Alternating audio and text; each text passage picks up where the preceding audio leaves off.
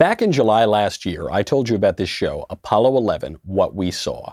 The host, our pal Bill Whittle, took you back in time to what it was like to live through the space age and one of the greatest endeavors of mankind, the moon landing. And now, Bill has hosted a new season of the show, The Cold War What We Saw. If you are a highfalutin scholarly academic or even just a plain old history buff, then you will want to check it out. Bill captures what it was like to live through major events like the Berlin airlift, the Korean War, the Cuban Missile Crisis, and the space race. And the story ties all of these milestones together to give us a clear picture of the apocalypse that never happened. If you're close to my age, you weren't here for any of those events. But the story is so well told and the setting is so brilliantly descriptive that as you go through these events, you start to understand the battle not only for economic freedom, but for civilization itself. They've already released two episodes of this 12 part series, so you already have some to catch up on. This is a perfect time to listen as the 2020 election starts to heat up and we can see where the left has gone full blown communist in so many of their policies and in their language. Take a listen to this 10 minute preview of episode 1, and if you like what you hear, just go to dailywire.com slash cold war and start listening to this incredibly important story. You can also find it on iTunes, Spotify, YouTube, or wherever you get your podcasts. 30 years ago, the Berlin Wall was torn down by the people that it had divided for three decades. Berliners were euphoric. They were euphoric because the Berlin Wall was not merely a wall between East and West Berlin, it was the wall between East and West, period. It was the division of humanity into two different camps, and since names and labels are always changing and morphing, not to mention carrying decades of emotional baggage, let's reduce it to the most simple, emotionally neutral terms. On one side of the wall, the eastern side, were the collectivists, who believed that society takes precedent over the person. This collectivism was advertised as new and scientific, but the fact is that collectivism has been the default condition of humanity since humanity began. No, the actual newcomer to this clash of visions were the individualists on the Western side. The first government in history dedicated to the idea of the individual being more worthy of protection than the state had just turned 170 years old when the 40 year conflict known as the Cold War began. With the world in ruins after the defeat of Nazi Germany, Imperial Japan, and Fascist Italy, these two ideologies had come into head on conflict here in Berlin. It quickly became evident that Soviet leaders were not interested in a free, unified Germany and were determined to induce or force the Western powers to leave Berlin. Certainly, the American and Western people do not want war, but all history has taught us the grim lesson that no nation has ever been successful in avoiding the terrors of war by refusing to defend its rights, by attempting to placate aggression. From the east, the collectivist idea known as communism had slugged its way for mile after bloody mile, limping, then striding, and then running across Eastern Europe from the Nazi high water mark at Stalingrad. The individualist ideology arrived by sea, storming ashore on the beaches of Normandy, and after being staggered once or twice, was racing across Western Europe in a gasoline fueled Red Ball Express. Now, part of this idea was known as capitalism, but that was merely the economic system. Politically, morally, economically, and practically, these were called the forces of freedom for the simple reason that that's what they were.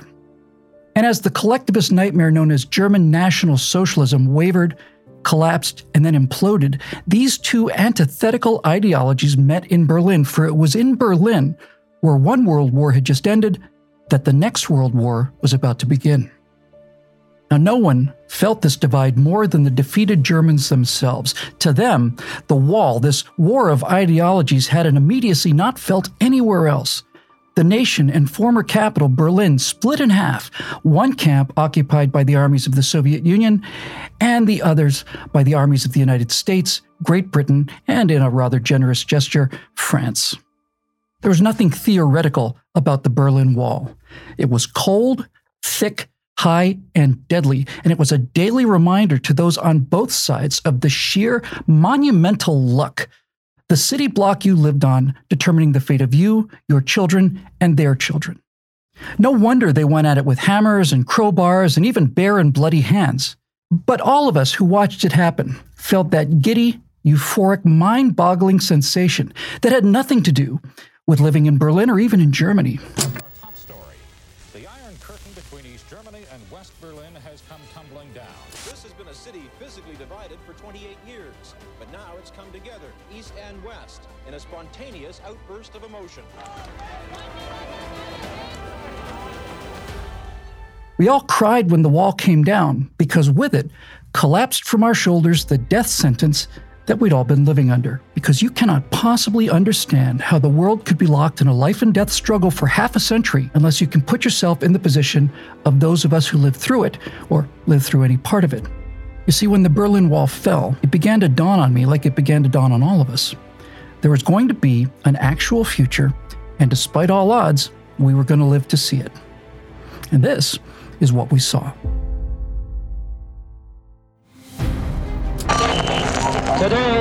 In the world of freedom, the proudest boast is, Ich bin ein Berliner. Iron Curtain has descended across the country. The only answer to communism is a massive offensive. for Communism must be a system of international control and conformity. You and I have a rendezvous with death. Never give in. Never, never, never. Mr. Gorbachev, tear down this wall.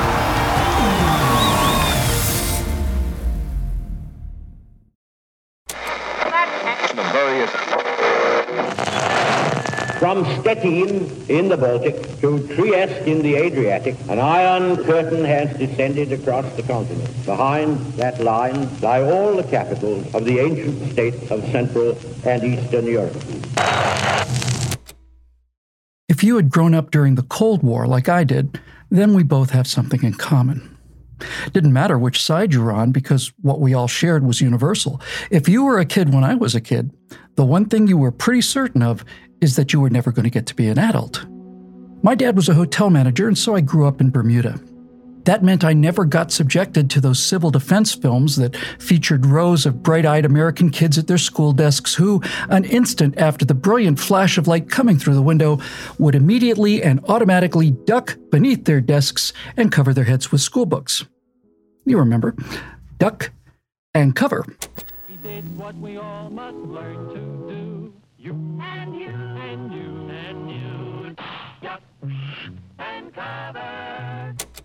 I didn't have to deal with Saturday tests of the air raid siren, and I was nearly an adult when I first saw training films that showed what to do if you were caught in the open without time to get to a bomb shelter, namely, lying on the grass and covering yourself with a newspaper. Now, I was old enough by that time to laugh off the absurdity of using a newspaper to protect you from the heat flash of a thermonuclear weapon, and I wasn't yet old enough to realize that wrapping yourself with a newspaper was, in fact, excellent advice, as was duck and cover. We'll get to all of that later. I didn't have to deal with any of that since I was not going to American public schools in American suburbs, but rather attending British public schools while growing up in one of the last of the British colonies. That nuclear war stuff barely registered at all. I was on an island in the middle of the Atlantic. It all had nothing to do with me. Now, of course, the fact that the 20 mile long fishhook shaped island that was my home at the time housed both a United States Air Force base at one end and a United States naval station at the other, well, that was all far too theoretical for me. But surely it was not lost on my parents that if the nightmare did come true, that tiny island and everything and everyone on it would soon become radioactive dust in the upper stratosphere. Unlike millions of other American kids back in the suburbs who, as a result of good luck or bad maybe, were not within the lethal blast radius of multiple Soviet thermonuclear warheads, those of us who grew up on a beach in Bermuda would not have had even the slimmest chance. You know, many times a day I get asked, Bill, you suave and handsome devil, how is it that you know so much about everything? And the answer is very simple. I have a very high level of confidence and a very low level of awareness. But there's some good news. I had to spend 25 years poking around trying to get all this stuff together, and mostly I just pretty much fake it, but you won't have to. There's a streaming service out called the Great Courses Plus. What it is, is a bunch of unique perspectives from engaging experts in their fields on a wide range of topics. You know, there's subjects like American presidents, you can get one on exoplanets or travel photography, stress relief. And with the Great Courses, you have the flexibility to watch them or just listen to them just about anywhere. Now, just as one example, they've got a featured course out now called The Skeptic's Guide to American History history. And if you've seen what they've been doing to history in the public sector out there, it's about time somebody asked questions like Was the Cold War inevitable? Yes, and you can get all kinds of in depth, objective understanding about the past and how it still affects us today. Now, right now, they've got a special offer. You can get that awesome feeling of pride that I often feel, but you'll actually have earned yours if you sign up for the Great Courses Plus.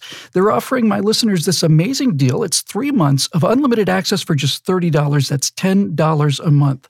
But it's a limited time offer, so you're going to have to sign up today using my special URL. Get all the details at thegreatcoursesplus.com slash slash cold. That's thegreatcoursesplus.com slash cold.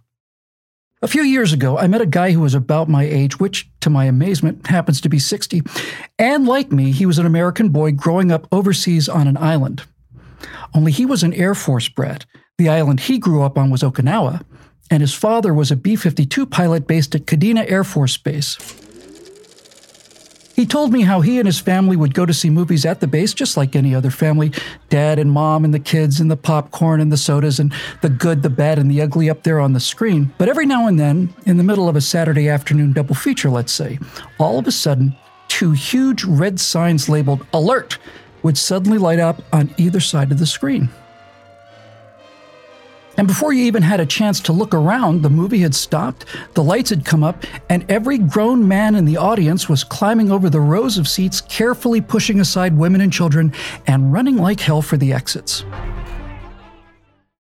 Just go to dailywire.com slash Cold War and start listening to this incredibly important story. You can also find it on iTunes, Spotify, YouTube, or wherever you get your podcasts.